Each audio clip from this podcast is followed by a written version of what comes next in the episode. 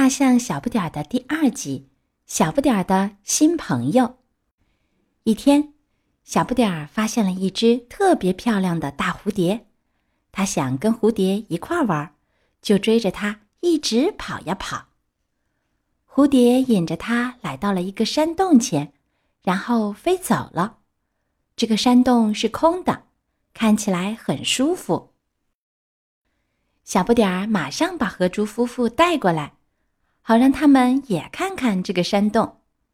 河猪夫妇也很喜欢这儿，于是他们决定马上搬过来住。这时，小不点儿已经跟河猪夫妇一起生活了两个多月，熟悉了河边的一切，而且他又长大了一些。现在，小不点儿已经知道，河猪夫妇并不是自己的亲生父母，不过他觉得这不要紧。因为河猪夫妇很爱他，他呢也很爱河猪夫妇。但是小不点儿常常会觉得无聊，因为这里没有朋友跟他一块玩。河里住着鳄鱼一家，虽说他们的儿子跟小不点儿差不多大，可这两个小家伙根本没法一起玩，因为小不点儿不会游泳。还有一个原因就是，小鳄鱼是个爱挖苦别人的家伙。他一见到小不点儿就冷嘲热讽：“嘿，你到底是一头象呢，还是一头猪？”他说：“我知道你是什么了，你是猪象，哈哈，又是象猪，又矮又胖的小象猪，小象猪。”小不点儿被惹急了，就用长鼻子朝他喷水。不过之后。他心里仍然很难过。有一天，小鳄鱼又在嘲笑小不点儿了。小不点儿被气得受不了，转身朝大草原走去，想一个人安静一会儿。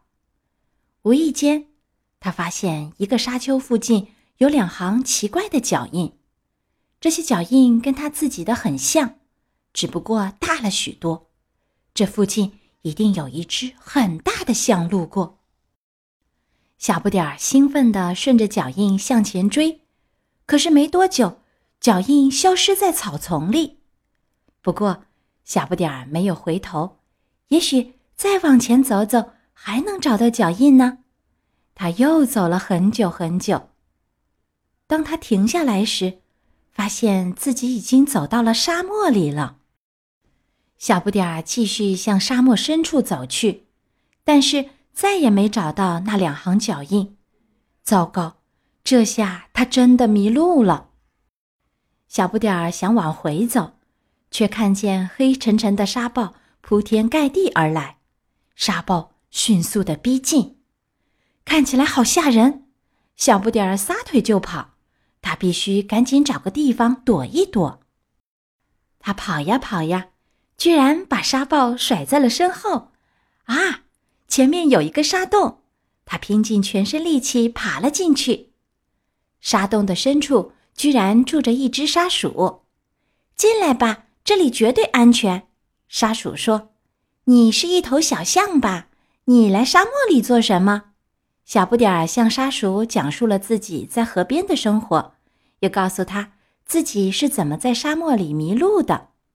沙鼠说：“我真想看看你说的那条河。等沙暴过去，我跟你一起走，咱俩一起找，肯定能找到那条河的。怎么样？”小不点儿当然愿意啦，他真高兴能遇到好心的沙鼠。大概一个钟头以后，外面安静了下来，于是他俩从沙洞里走出去。沙鼠四处张望了一下，走。咱们爬到那座山上去，说不定能从山顶上看到那条河。他俩爬到山顶上，可是只看到一望无际的大沙漠。突然，他们听到了一阵微弱的呼救声，原来有一只小狮子掉在悬崖边上，它正死命地拽着一截树根。“救救我！”他喊道，“我快坚持不住了。”小不点儿连忙伸出鼻子让他抓住，然后拼命的把它往上拉。沙鼠也在一旁帮忙。谢谢。小狮子总算松了一口气。你们来的太及时了，是沙暴把我刮到这来的。咦，这是什么地方啊？我们也不知道。小不点儿摇了摇头。我们要去找一条河，你想一起去吗？想啊！小狮子说：“我现在渴的简直能喝下半条河。”三个小伙伴估摸着大致方向往前走去。小不点儿让沙鼠坐在自己的背上，因为沙鼠实在跑不快呀。走了一会儿，突然远处的地平线上出现了几棵树，这下他们知道这条路。一定没错，因为有树的地方肯定有草，有草的地方肯定有河。我再也飞不起来了，老鹰说：“请你们带上我一起走吧，不然我会死在这里的。”沙鼠小心翼翼地给老鹰的翅膀上了夹板，然后小狮子把它抱到小不点儿背上，大家一起再次出发了。黄昏来临的时候，四个小伙伴终于来到了河边。他们尽情地喝足了水，然后小不点儿带他们去河猪家。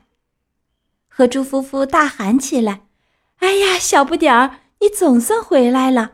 你让我们找的好苦啊！”小不点儿说：“我去沙漠里了，我还带回来三个好朋友。”河猪夫妇热情地招待了沙鼠、小狮子和老鹰。夜深了，大大小小的朋友们挤在河猪夫妇的山洞里睡着了。第二天，小鳄鱼看到小不点儿身边有那么多朋友，再也不敢嘲笑他了。四个小伙伴兴高采烈地玩着捉迷藏，小鳄鱼在一旁看得好眼馋。最后，小不点儿很大方地邀请他一起玩游戏。